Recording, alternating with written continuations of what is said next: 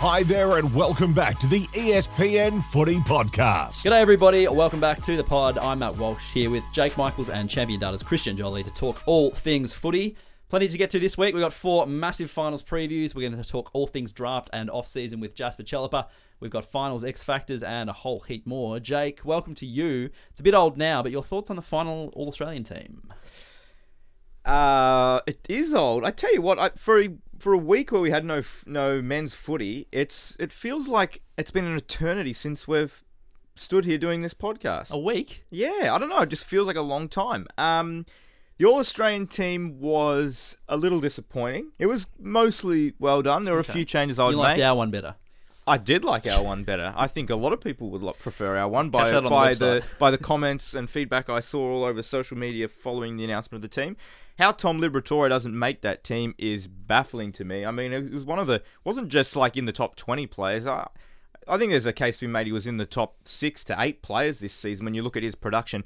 He was so good, career best year for him. Um, pretty much as a contested contested midfielder, does everything you want: ground balls, clearances. Mm. No All Australian berth for him. No, Not one and, jacket. And, and this is the thing, and I, I kind of mentioned this a while ago. If it comes, if it's between two players for the last spot or something, and even still, I don't think it should have come down to that. But if it was, I think you've got to go with the guy that's been doing it longer. So as much as mu- yeah, at that certainly that hasn't had it before. It's one thing if the, he's already got three blazers, but he so who hasn't are you got any. leaving out of the team? So I think uh, you, uh, you guys know I'm a big Zach Merrett fan. I don't think he was worthy of the Blazer this year, and I think Serong, as good as he was, I think I would still have Tom Liberatore ahead. I wouldn't have had Dan Houston in the team. I would have put Nick Daicos to halfback where he played uh, the majority of the season. Okay. Houston goes out, Daicos back there, and Liberatore in, and then a few changes. Um, with the with the midfielders on the bench, but look, all in all, it was, it was a pretty solid team. Hmm. Uh, at least James Sicily didn't get stiffed again, and Toby Green um, is captain. You Toby Green for it. cap, yeah, that was great. Good to see. Um, glad he got it. Uh, it would have been. I think everyone kind of figured it was going to be either Green or Bontempelli Yep. captain. I think it would have been a bit of a not a bad look, but a little unlucky for Green to to you know captain the Giants to finals, the Dogs to miss out, and and Yeah. Bont to get it. Okay. Uh, and, and there's something to be said about best captain, the best captain. I mean, we have so many There are a lot of captains in the All Australian team this year. Yeah, I think there was six. Yeah. Um, and a lot of new captains as well, with with um, Merrett and relishing and- under the uh, pressure of captaincy. Yeah. So um, anyway, uh, that's that that whole little conversation there was basically my something I noticed. Liberatore. Oh, so I won't throw to you then. Yeah. Okay, fair enough. You can skip me. Christian, uh, busy week in the Champion Data offices. I know there was a bye week for the men's footy, but there was plenty on, including AFLW, some some finals previews. I'm sure. Like, what's what's the bye week like for you guys? Oh no, it's pretty full on. So yeah, round one of AFLW kicked off. Pretty much the same crew involved in that. So everyone gets a week off for um, men's, ends, ends up wen- working on the women's. Plus all the uh, all the live finals that we had. Um, SANFL VFL, Yeah. obviously double headers and triple headers on Saturday and Sunday. So no, con- continually being busy at Champion Data, and we'll be busy till the end of women's season. How many the end of people do you have involved over a typical weekend Uh, across the country? Just throw you on. I would I would think between 80 to 120 depending Wow. on how the rosters work Yeah. out. So sometimes. Are you you doing know, multiple games a week? Yes, that's what I was going to say. Sometimes in WA, if we talk about their Colts reserves and league, they might play triple headers, and we might get away with sort of having, Yeah. you know, one and a half crew sort of working across three games. and the last quarter. exactly, it, it's pretty hard to do three games. People always put their hands up and say, "I love to do three games. I love to do three games." It's like well, you're going to be pretty. You're going to be pretty tired by your third game, and you know you don't want the quality. You might to- miss something as well, to, right? to suffer. So exactly, there, there's that that tra- that trade off of yeah, getting the best people in the best role, but also keeping them fresh and, and, and ready to go for the whole day. But uh, yeah, there's um, two girls, Ashley and Amanda. Ash and Amanda, I'll, I'll shout out, and they they look after all of our rostering all around the country. And as I said, they're 100 to 200 to 300 people on the names that they've got to, you know, get into the right roles. and, and job, Yeah, rostering. exactly. Um, and, and it's it's all uh, it's done all around the country, and yeah, they, they get us through the whole season quite well. Oh, shout out to those two. Good stuff. Uh, Jake, I won't throw it to you for something you noticed because you you already Haven't got anything. Yeah, fair enough. Christian, something Yeah, from the well- bye week that took your fancy. again, just this, this was uh, we're going to do a big preview on the finals. This is something I noticed with the finals, but looked at all the teams uh, in the competition and how many times have had a guy kick three or more goals this year. Which team? Three do or more think, in a game Yeah. Which team has the most players? Which players? team had that happen the most this year? of the finalists. No, Um, well, I've- I've looked at all all 18 teams are included but, in this but is table. the team that had the most a finalist team? yes. Uh, I have no idea. I'm going to say Sydney. Oh, Giants? Well, I was going to say Jake got the right state and Matt got the right team. So it was the Giants. 34 times they had a player kick three or more goals in a game this oh, year. Oh, sorry. I thought you meant different players. Oh, of course but- you I did, would have said the yeah. But Giants. 11 different players, which was also the most. That's so wow. it's, it's the most good. by total and the most by player. So just quickly, Brent Daniels, Callum Brown, Harry Himmelberg, Perryman, Hogan, Kelly, Jake Riccardi, Coniglio, Tom Green, Toby Green, and O'Halloran did early in the year. Most of those guys are going to be lining up for them week one of the finals. And we talk about X factors. I Yeah. mean, you know, you talk about any one of those guys can come out and kick another bag of three. That's a good one. One, Actually- my X factor for the Giants has kicked a bag of three, so there you go. Mm, Uh, well, it's go on, you were going to say? Um, I was going to say actually there was something I noticed. I was just talk- telling you guys this before we started. So yeah, I think everyone of the top of the eight teams contesting finals, there we all know Melbourne won it two years ago. The flag. Who is the next most recent premier of the the top eight? Sydney in 2012. Now I know I don't know how we Right, we yeah. check this in terms of how rare that is to only have one one of the one of the last 10 years be a premier of a team whatever I'm trying to say. You know what I'm trying One, to say? one, of, one of the eight finalists One made of- a premier. has won Yes. one of the last 10. So yeah, it's a little bit weird, but um, I can't imagine that's happened before. But obviously we have no Geelong, we have no Hawthorn, we have no West Coast, we have no Bulldogs.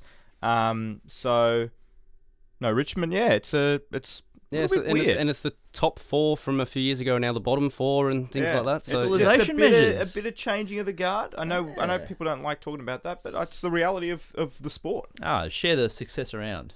I'm talking as a Carlton fan that hasn't seen much of it. Uh, good stuff. Something I noticed, um, Ticketek. So I Uh, wasn't going to complain. Just you love giving little needles to these companies, don't you? I didn't complain on the pod because it has nothing to do with the You didn't get podcast. But Carlton I missed out on Taylor Swift tickets. Yeah. So I wanted Taylor Swift tickets. you Swift and everyone tickets. else, I think. Ticketek was in charge of that. Luke Combs, I went and saw, but only by the I virtue had of never someone heard else. of that guy until a month ago. Now I reckon I've heard a thousand people mention his name. I He's- literally never heard can of the sing guy. very well. He's a very good country singer. If you haven't heard his stuff, check it out. Uh, but he was also so his tickets were on sale through Ticketek as well, and so are finals tickets at the MCG. Mm. The one thing that they have in common is Ticketek, and the one the one thing that really grinds my gears about Ticketek is that their queue system makes absolutely no sense. So there's no So- there's so no you don't same- join the queue. It is just in it, and yeah, Yeah. So that was the issue everyone was having with Taylor Swift. It was just you're in a queue and it's refreshing every 10 someone might click on halfway through the day and get in within the luck of the 15 seconds. Yeah. Whereas someone who had, you know, five computers Hmm. open and, and was there for seven hours missed out completely. thing that I get frustrated with Ticketek, and it's not just them, it's all of them, but the, these fees. It's like they add three fees on. This is a servicing fee. This is a Print at home There's fee. one that's a fulfillment fee. What the hell's a fulfillment fee? You're fulfilling the thing I'm paying for. And you can't choose should where your be. seats are. So you- you're kind of given the luck of the draw. And I've I've heard firsthand and on the radio. I love listening to people whinge about this on the radio. But I've had firsthand. I've had people who got on straight away, got their tickets, and they're like, yeah, they're okay. And then someone who was in the queue for 45 minutes got better seats. yeah, that's Riddle cool. me that. It's not very transparent, and I would encourage. sort it out. I would encourage um, Andrew Dillon. Maybe has a, has a word with Does him. he- well, what does he say? I don't know. He's the, he'll be the CEO of the AFL. Yeah, I know, but what? of- But what do you say? Sort of get a better process for your tickets. Should we talk about footy? Should. four massive games, four massive finals previews. Uh, sort of where each each team can win and can't win. I guess their first one, but um, Collingwood versus Melbourne on Oh, Thursday night is a massive. game, and we've talked in the lead up to this podcast a fair bit, Jake, about how.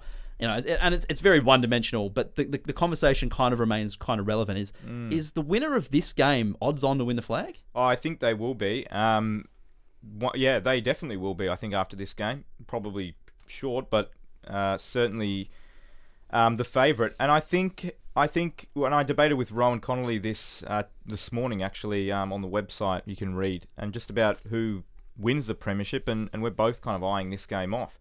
Um, and I think you're right. Whoever does win it is in prime position. I think Melbourne. I think Melbourne is the team that will the is the one to beat, and not just because they do have that that sort of they've done they've done it recently, and with, we know they tick all those boxes in the in Champion Data's Premiership standard and all that sort of stuff. I think they'll love the wet weather on Thursday night. I think that'll really suit the D's. Kade Chandler types.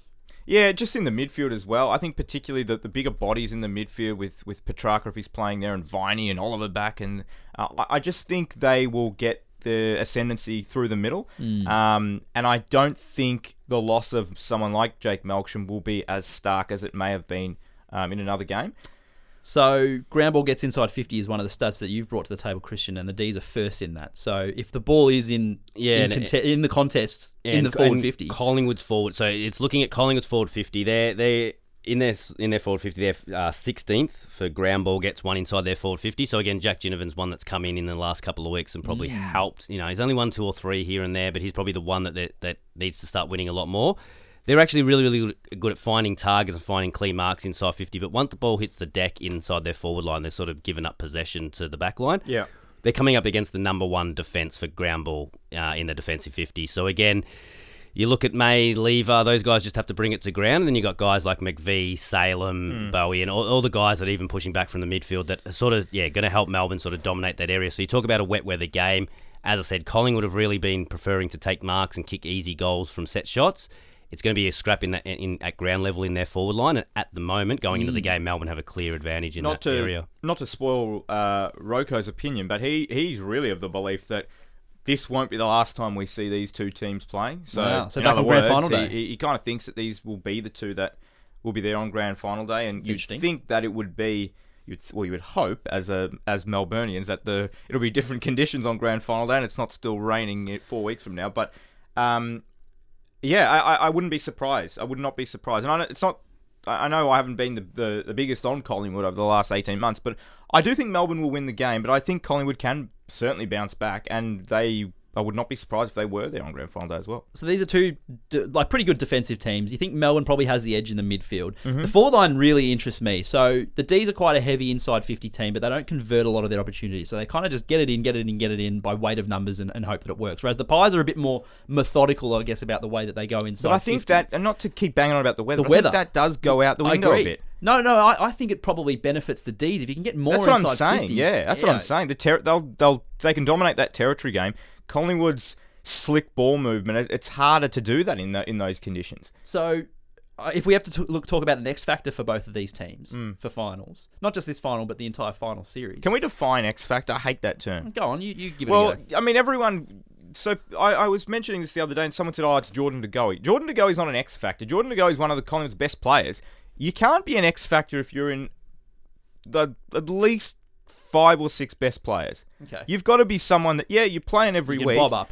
but you have the ability to just turn a game in a quarter. So we talked about this guy or- last week. Jake Melksham would have been the guy. So Jake Malcolm, yeah, not just because of the fact that he can kick, you know, two or three and a quarter and get get the D's going, but the fact that he was doing these lockdown roles on some of the competition's best uh, key backs. He's, he did it to Andrews, I think he did to Sicily. Um, so he he's so valuable. So uh, obviously he's not there anymore. So who else would it be? Um, I had Jacob Van Rooyen, and and this is a little bit weather dependent, but it's if he can impact the scoreboard Hmm. given the weather, uh, and given his inexperience, and given his age, and given what he's been boost. asked to do, yeah. uh, if he can if he can kick two or three, I think that really helps the D's cause. Yeah, my X factor will probably go more. I got when we get through the other three games, I've got single names for all of them. But this game here, I've probably looked at an area of the game, and again, the weather and, and scoring from clearances. So we know that it's probably going to be a lot more stoppages in finals anyway. Plus, the wet weather is probably going to bring more. You got seven of the top 15 players for scoring from clearances in this game. So that's winning a clearance and being able to turn that into a score um, for your team. You got Jack Crisp who does that 44% of the time. So 44% of the time he wins a clearance. I think he's only fourth or fifth in clearances for Collingwood, total clearances, but converts that into a score 44% of the time. That's that's equal first in the competition alongside his teammate Taylor Adams. So you got th- those two guys that, again, if they can win five or six stoppages and turn three or four of those into Yep. scores, it's going to help them. Uh, for Melbourne, they've got Petrarca and Viney who are sitting 10th and 12th in that stat. Pendlebury's also in the top 15 and Oliver as well. So some obvious names. I know you just said tho- those are the guys that perform every week, but I think it's really going to come down to Melbourne have the turnover game sort of uh, have the advantage in the turnover game anyway, but the clearance game with the wet weather should should come to the fore. And again, it's probably going to be who can burst out of those stoppages and really get some quality out of there. Jack Ginnivan for the Pies came in uh, for the last round and stamped his impact on it. And I think if he can have a similar impact uh, in finals, interesting Yeah, one to watch. built for it. I mean, we saw what he did at Anzac Day last year. I Yep. think he'll relish it. I mean, kind of goes against what I said before about the X factor definition, but Oh. but to hear, but to what Christian's saying, I mean, clearances and that contested ball first hand is going to be so valuable. And a guy that um, has really sort of fallen off the the, the radar, um, was Tom Mitchell, and I Mm. mean he's going to be so valuable for them, particularly going up against such a such a big body, kind strong of, yeah. midfield in the Demons. So yeah, keep an eye on it. Blues and the Swans on Friday night. Uh, weather will marginally improve, but it'll still be cold, very mid July kind of weather. I guess the Blues are used to playing Mm. mid July. Um, both coming off a loss, so the Swans uh, won the matchup between these two earlier in the year. Do the Blues deserve to be such heavy favourites? Uh, well, that game was up in Sydney, I believe. Um, and oh, look, I think they do. I mean, it's so much has changed in that time. We're going, we're talking, I think about three months ago. It was around the middle point of the season when the Blues were in their slump. Um, you know, Carlton finished the season winning nine of the last ten, and the only game they lost was one they didn't really need to win. So I think the Blues deserve to be favourites. Um, some players back. Sydney by no means, and a few people I've spoken to all expect Carlton to, to waltz through this one. I don't think it's going to be the case. Um, I think they will win, but I don't think it will be uh, a simple task. So the Blues are, are very strong around the clearance in the contest. So Yeah. obviously the number one Num- yeah, best in uh, the clearance team, the number one points four team, the, the number one contested possession team from round 14 onwards, Yep. Christian. The Swans have really struggled in that area. So this is where the Blues really could get uh, a leg up. Yeah, so clear again. Total clearances, you're looking, and this is going from round 14 onwards. You're looking at the best team in Carlton for clearance differential to 16th for Sydney, so the, the third worst, worst differential for Sydney. So they're just not getting their hands on the ball first at stoppages and getting and getting it moving their way. But then you go down to points from clearances, and Carlton are first. Sydney are actually second. So Sydney are getting Efficient. high quality from their clearances. Carlton need high numbers. Um, as I said, they, they were at world record pace for how much they were outscoring their opposition each week from clearances. Carlton, uh, but yeah, Sydney have that game quite you know down pat as well. As I said, the second best in score differential. It's the points from turnover. Again, Carlton are thirteenth in that stat. Sydney is sixth. So if you compare Carlton turnover game to the rest of the top eight, it's it's a fair way off the other finalists. Hmm. Uh, when you see two teams come up against each other, not necessarily a final, just any game, and one is so dominant in clearance and the other one is down the, the other end, do you, So- how does that often play out? Well, again, so Sydney, as I spoke about, number one for points from clearances. They're the number one pressure side anyway. So they're hmm. almost set up to make that clearance. Uh, yeah, we're going to lose the clearance, but it's probably going to be a messy clearance, and we're going to sort of try to get you on the turnover going the other way. And then the other which way, was they- obviously a concern with the Blues, uh, particularly earlier in the year. Yeah. it was those clearance, turn it over, and then it was just going yeah, back the it other was way. it was out in general play. Which Yeah. again, it's still Carlton have, have, have tightened that area, but they're still Right. not dominating out in, in general play. So, So something the Swans obviously want to do is make it hard for teams to move the ball. So they're one of the toughest teams for for, other, for opposition teams to move the ball from defensive 50 into forward 50. How much of that can be attributed to the SCG? I know that people would like to bang on about the SCG being smaller. It's actually not that much smaller.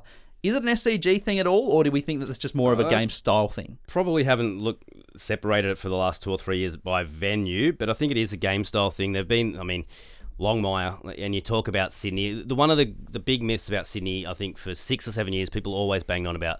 They were the best contested possession team. They don't lose contests. They don't lose con- when they had Brett Kirk, Josh Kennedy. Mm. Well, they did. They, they lost contest. They were seventh or eighth and ninth for, for contested possession differential. But it was that feeling you got when you watched Sydney that nothing was ever easy. That Yeah. they were they were going to always give you a hard contested game. And and that that's probably yeah been Longmire's mo. It's we don't need to dominate and win contested possessions, but our games are going to be more contested than everyone else's. So again, you look at they're they're the as I said number one pressure team, second hardest to move the ball against. Um, but they've also got the best disposal efficiency of any side. So when they have the ball in hand, they've got the third best kick rating as well. They've actually turned into a really skillful team this year. Swans have. Yeah, so guys like uh, you know we look at Gulden and, and probably even you know McInerney, Warner, some of the ball use that they get out of congestions and is really really good. Plus they got really safe ball users uh, behind the ball, so they're sort of you know again I think they're getting uh, their probably underappreciated for how skillful they have been this year, Sydney, and, and, and how good they are at moving the ball. Um, for sort of Carlton's, you know, again, talk about the outside skill. They're 15th, 15th for kick rating, 9th for end to end ball movement. So, again, it's not a strength of Carlton. They've sort of had to tinker and change and try to keep up with the rest of the comp uh, in that area. But yeah, Sydney has sort of been, been pretty consistent in terms of making it hard for other teams and being skillful themselves. Looking at the matchup, uh, the area where I look is City's defence. A little bit undersized, and you look at Carlton and what they can throw forward. They may Yeah. be able to stretch them. Oh, they are. They're they're undersized for sure. I mean, it's particularly when you look at you know Curnow, McKay, DeConing. If Cripps was to roll forward as well, you know they're all big bodies. Uh, Pittonet, does he get a game? Well, yeah, Depends. It certainly depends on the conditions, but I, I don't know if you can play all of those guys. Exactly, be interesting. Pitnetting, De Koning, as even as a Carlton supporter, is- I got no idea how, who they're going to pick out of those two, whether you pick both because of the weather or not. But again, probably the third one for me, that the X factor I choose in this game again probably was a little bit of an obvious one if we talk about the start of the year. But I think Harry McKay has been a little bit underappreciated in terms of what he was doing in terms of just being able to provide a target forward of the ball. So rounds one to seventeen, he was sort of you know. Um, Getting smashed for his, his goal kicking in front of goal, and people, you know, I was probably one that probably three or four weeks earlier was probably even calling for him to go down to VFL and just try to find some more level. But the one thing that we sort of didn't give him enough credit for, he was equal most contested marks of any player in the first 17 rounds. It was most of anyone not named Charlie, as Ballard and Charlie Ballard and Charlie Curnow were the only guys equal with him. But he was also top three for lead marks, seventh overall for all marks. And I looked at the top sort of seven players for marks in that time in those first 17 rounds. They were all general defenders and key defenders above him. Guys, Luke Ryan, Yeah. James Sicily, that, yeah, they're taking intercept marks, but they're also getting cheap little kick in marks Hey. or backwards kicks marks and things like that to, to help them boost their numbers. Yep. He's one guy that gives you an outlet down the line.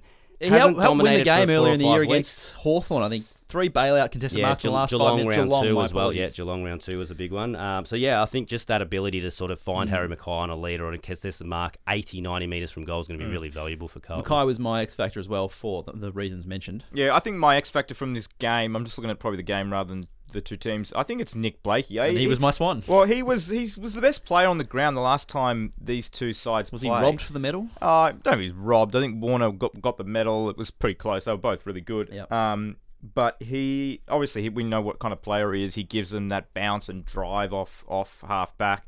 Um, and the Blues couldn't really contain him last time, so they need to put a little bit of attention to him. He's someone who can.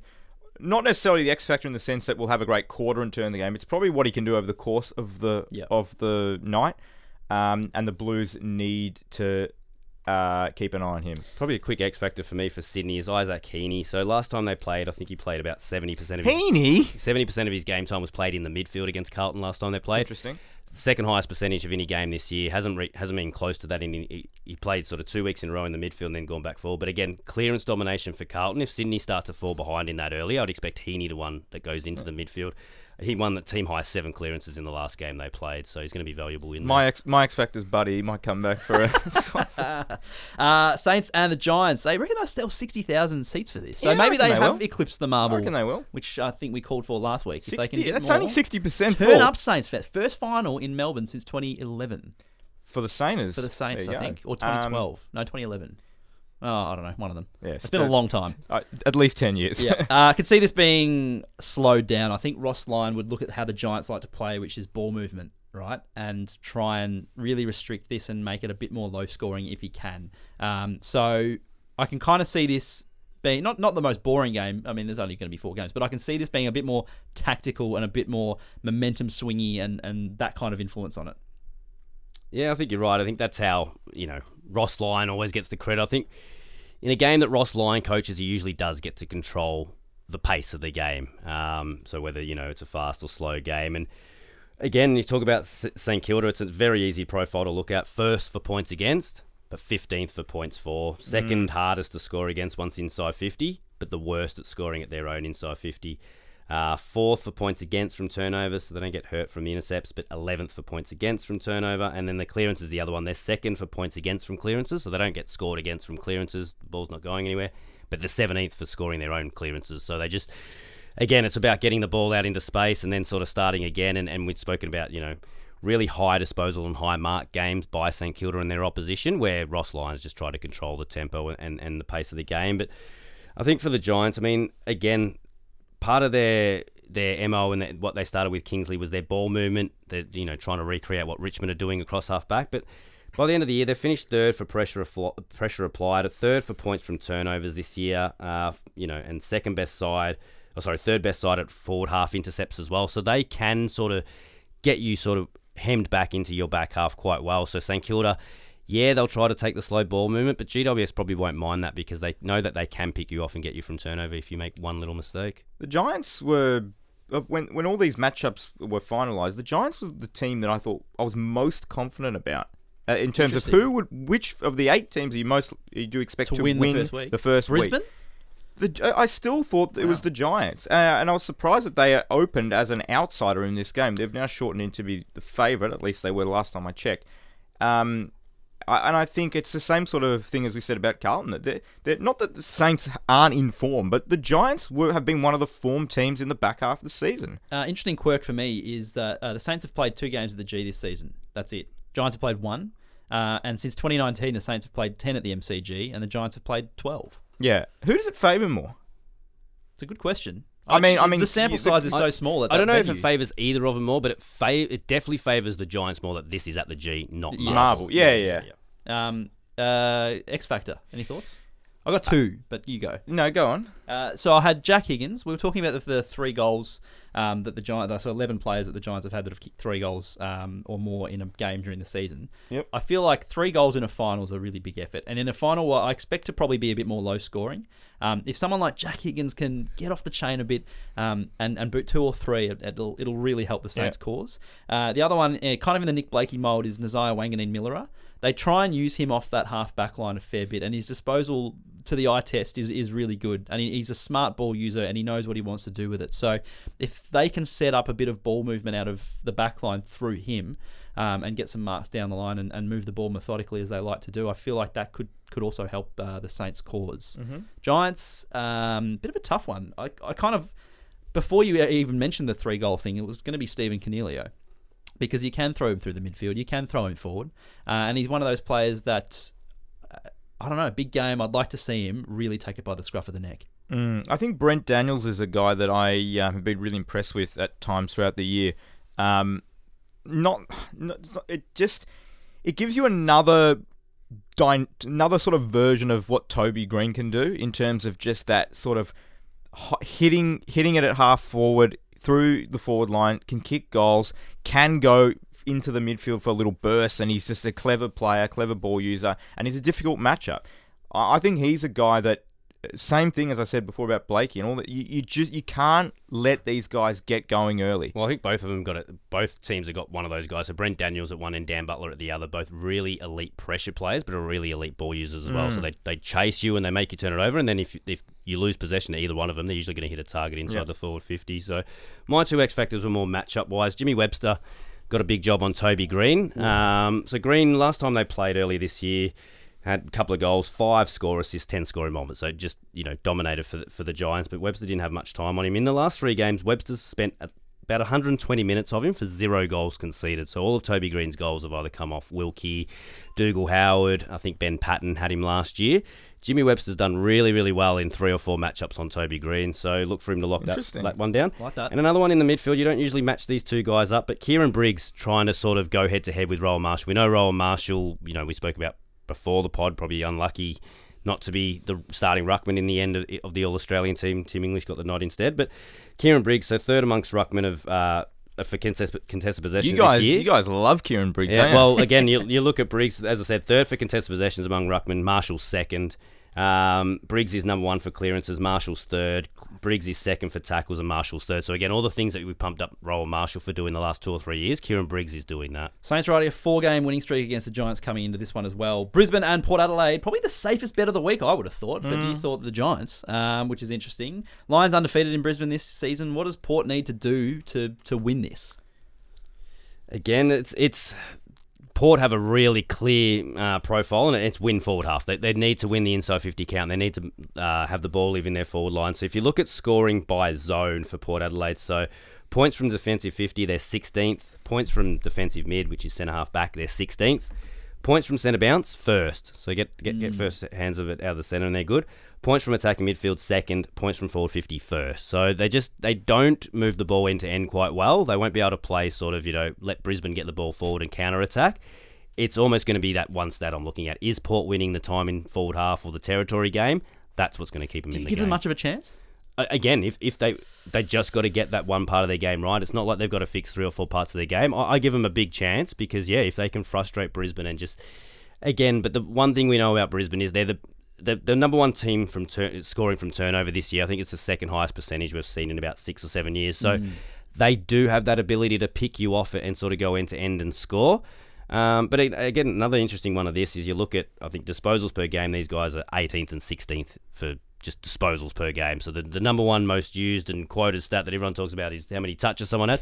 Brisbane Port don't play that style. They don't need high disposal games. They just sort of get the ball and go straight for it. So as I said, Brisbane are very direct from turnover, and Port are very good at making the ball live close to goal anywhere where they don't need sort of high handball chains to score. So Could be a shootout as well. yeah, I think it'll be very, very direct footy. Um, as I said, I don't think there'll be a lot of um, tempo footy or sideways kicking going on in this game. Lions have the best record against uh, the top eight teams, so eight and two this season against top eight teams. You know, Collingwood six and four, the D's six and four, Port five and three. So there's something to think about as well. An X factor from you, Jake?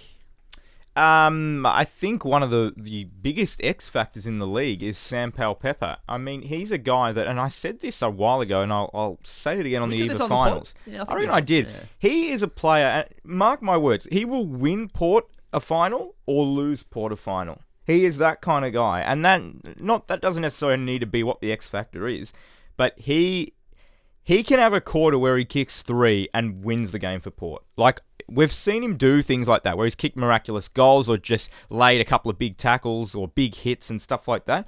We've also seen it the other way, where he's probably had a few brain fades, given a hundred meter penalty away or whatever it might be. But he's a guy that, if you tell me Sam Powell Pepper was one of Port's best players, I- I reckon they're a good chance of winning. Yep, that's fair. Zach Bailey, uh, sort of similar vein, forward of the ball, maybe rolling through the midfield a bit, but can can kick goals quickly and can kick good goals, Yeah. important goals for his side. Takes his chances. Um, another one that, that may come in is Lincoln McCarthy. I think we're talking about a lot of forwards here who, who could and Yeah. need to fire, but these are the kind of guys that you know, if like I said, you, you want to put points on the board, and those are two guys that can do that. So this is probably where I started with the GWS stat that I had for the something I noticed about the three goals. This is where I started looking at Brisbane and how often they can get guys rolling through.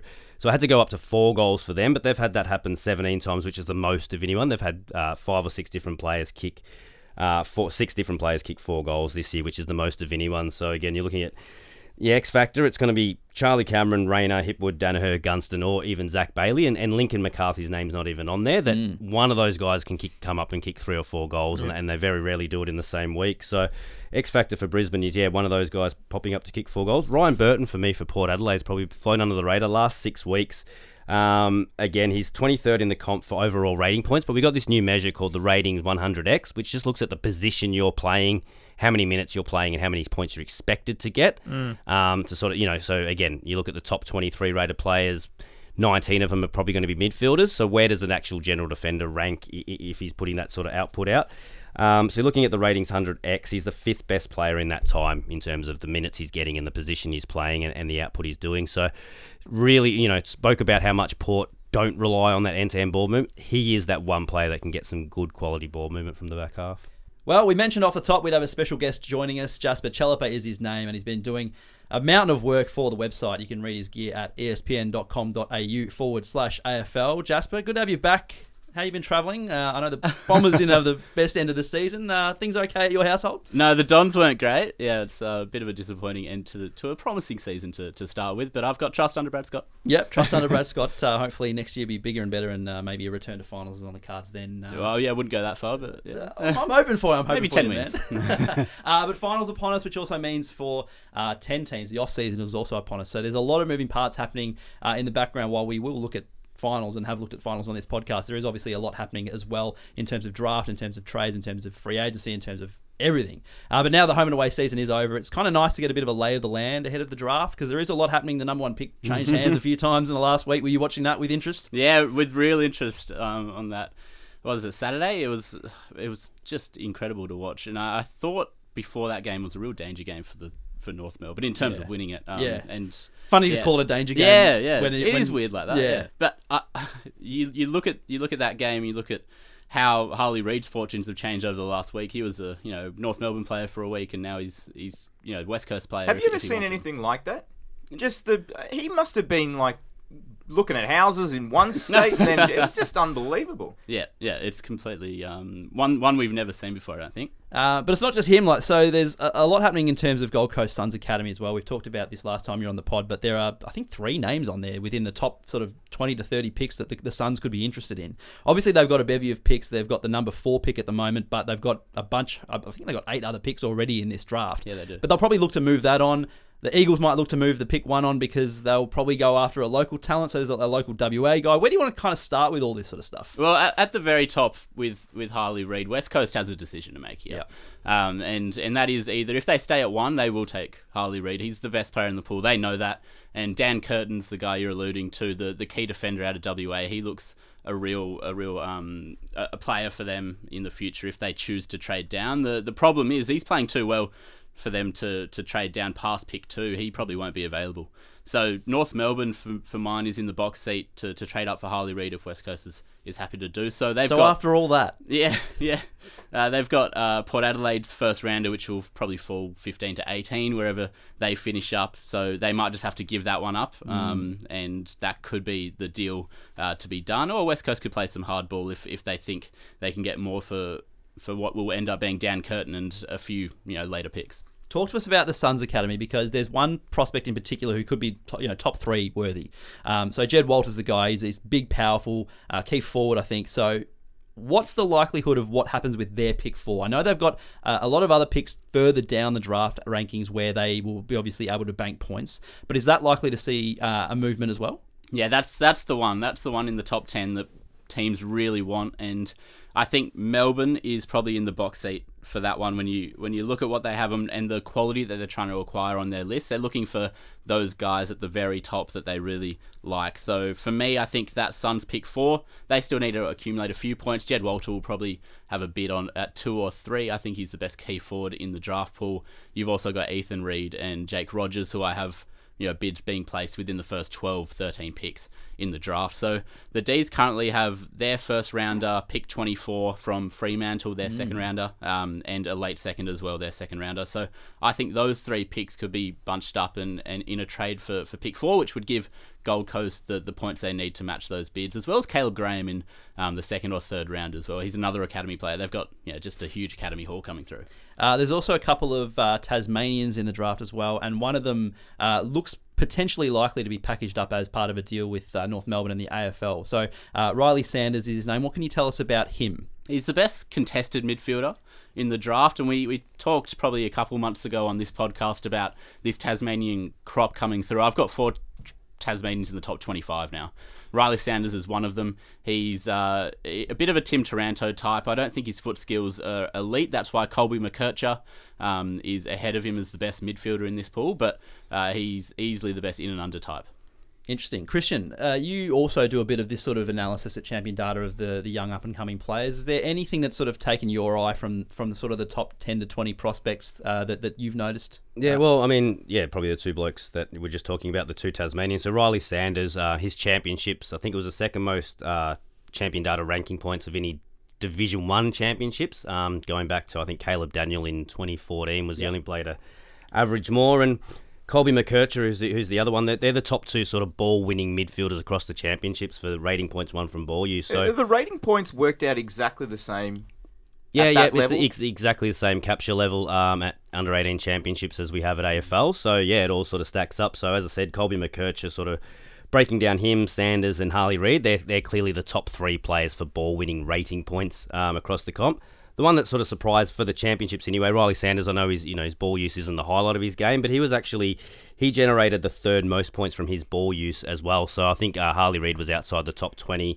Colby McKercher was a fair way down, but Riley Sanders' ball use did stack up in the championships with that in and under stuff. So whole lot of allies names that are coming up here. The allies obviously had a really good national championships as well. Are there other names that you've sort of seen from these these championships and these um, champion data um, uh, numbers that, that really stand out? Yeah, again, there's probably uh, Jed Walter, Harley Reid, who we've already mentioned. Another one that sort of came up high from these four games, Caiden Cleary, another another Allies name uh, that we sort of talk about. Um, again, a real attacking midfielder, sort of elite, sort top five for tackles and score involvements across the championship. So one of those players that can, you know, um, get the job done defensively in and under, but also can hit the scoreboard going forward. But you're right, it, there is a lot of Allies names probably in the top ten or twelve rated players across the champs. Um, Daniel Curtin. So I guess West Coast fans are probably going to have to get familiar with his name. You'd think. Yeah. Um, what can you tell us about his game and, and why he is now kind of suddenly steadily rising up these rankings that we this, see all the time? Yeah, he's this key defender. He's played in the midfield. He's played up forward as well. He's he's more of a footballer than an athlete. He's uh, reads the play beautifully.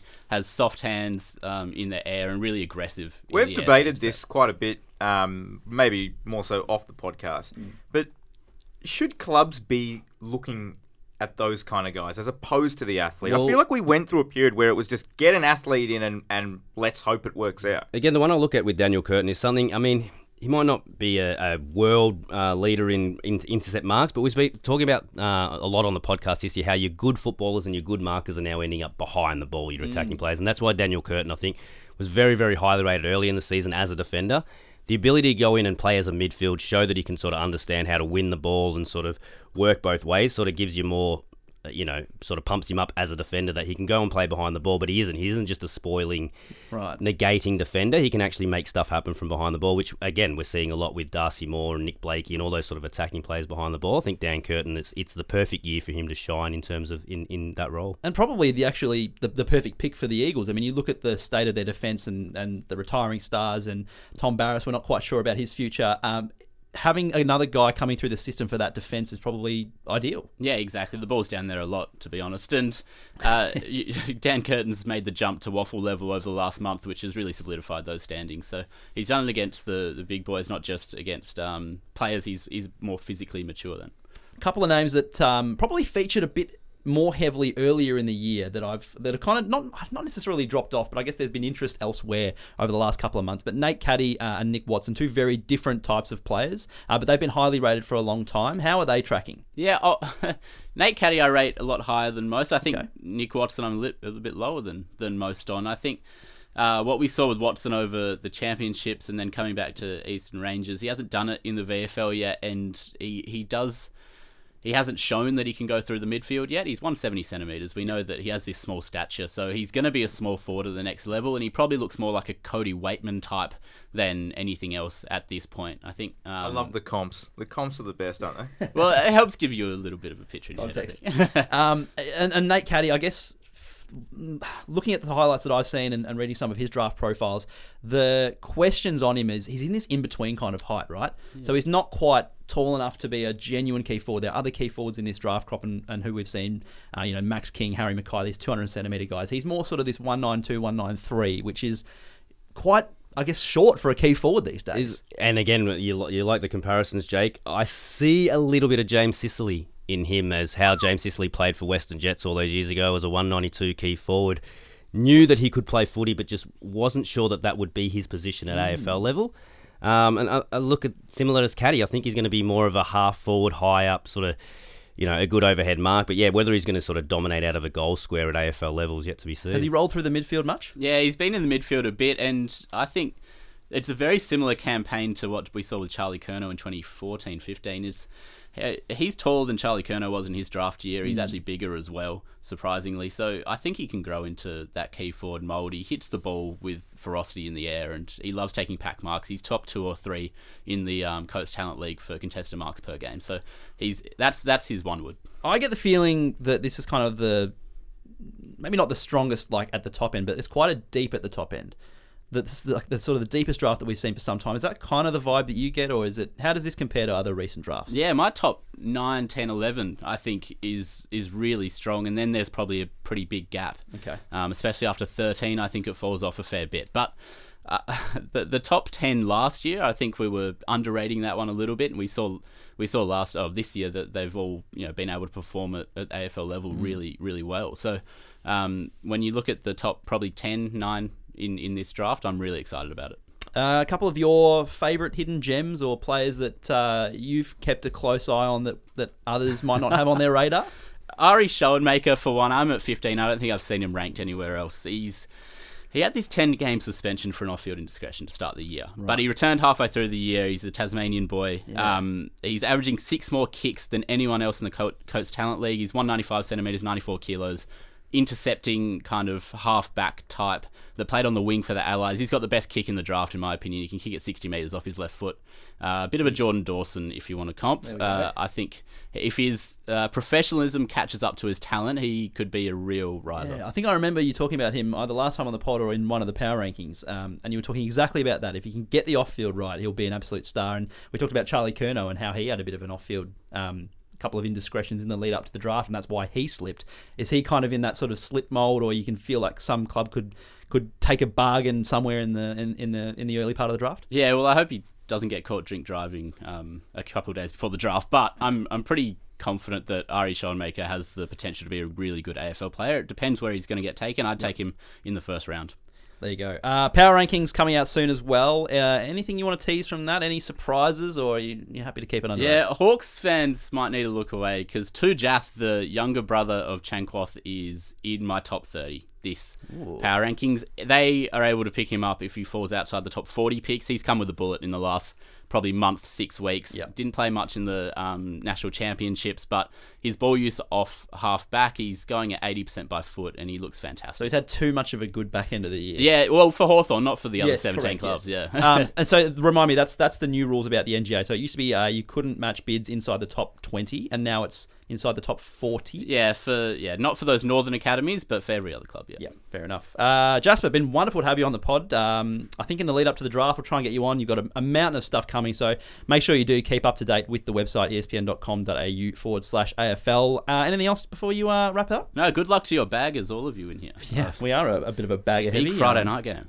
Uh, yeah, so that'll be nice. Uh, but thank you very much for joining us. Thanks, mate. We're getting into red time of this podcast. Very, very red time of this podcast. Uh, sponsored by Subway. Jake, really quickly. Uh, Thursday night footy in finals needs to go. We need to bring back the Sunday final afternoon. Oh no way! No, hate that. Well, I didn't know that was going to be a question. Give me Thursday Thursday night I over. I really like the Sunday Nah, Argos. well, you can have it yourself. Thursday night is a hundred times better, and I think to the to the point of last week, it should be uh, a permanent on the fixture. I want Thursday night football every single week, including finals and home and away. Christian Patrick Cripps will be best on ground in his first final. Yeah, there's a lot. Well, again, everyone's talking about Charlie Curnow playing his first final, Patrick Cripps playing his first final. Um, Jacob it's yeah, exactly. There's there's a lot Half of guys. team. Um, again, I, I just I just hope that he's on in that first quarter. You just don't want to see some fumbling and, and, and some nerves sort of sitting in. Um, but I think that first quarter is really going to set up for Carlton on, on, in terms of how they handle the the finals heat. And finally, Jake, any redevelopment of the MCG needs to increase capacity to at least 120,000 people to serve demand. That's a that's a big capacity. Where did that one come from? Uh, just the fact that we've got three sell uh, three sellouts, one at the Gabba, two in Melbourne, and we'll have 60,000 for the Saints. I mean, I don't know. I, I don't necessarily think it needs the Southern re- Stand needs redeveloping soon. Yeah, but twenty thousand more seats. Well, it's a lot shorter than the Northern Stand, right? So you could at least bump up a fair bit. How long would that take? It's going to be like GMHBA, where it's just for 50 years as there's no one there. Um, I don't have much of an opinion on that one, to be Barrel honest. Stadium. Uh, okay, fair enough. All right, that's all we got time for. Jake, you've got to get to Sydney for the UFC. Jasper Chellappah, it was great to have him on. Christian, always good to chat with you. To everyone at home, we'll speak to you in the next episode. Listen to all the latest episodes by subscribing to the ESPN Footy Pod, wherever you get your podcasts.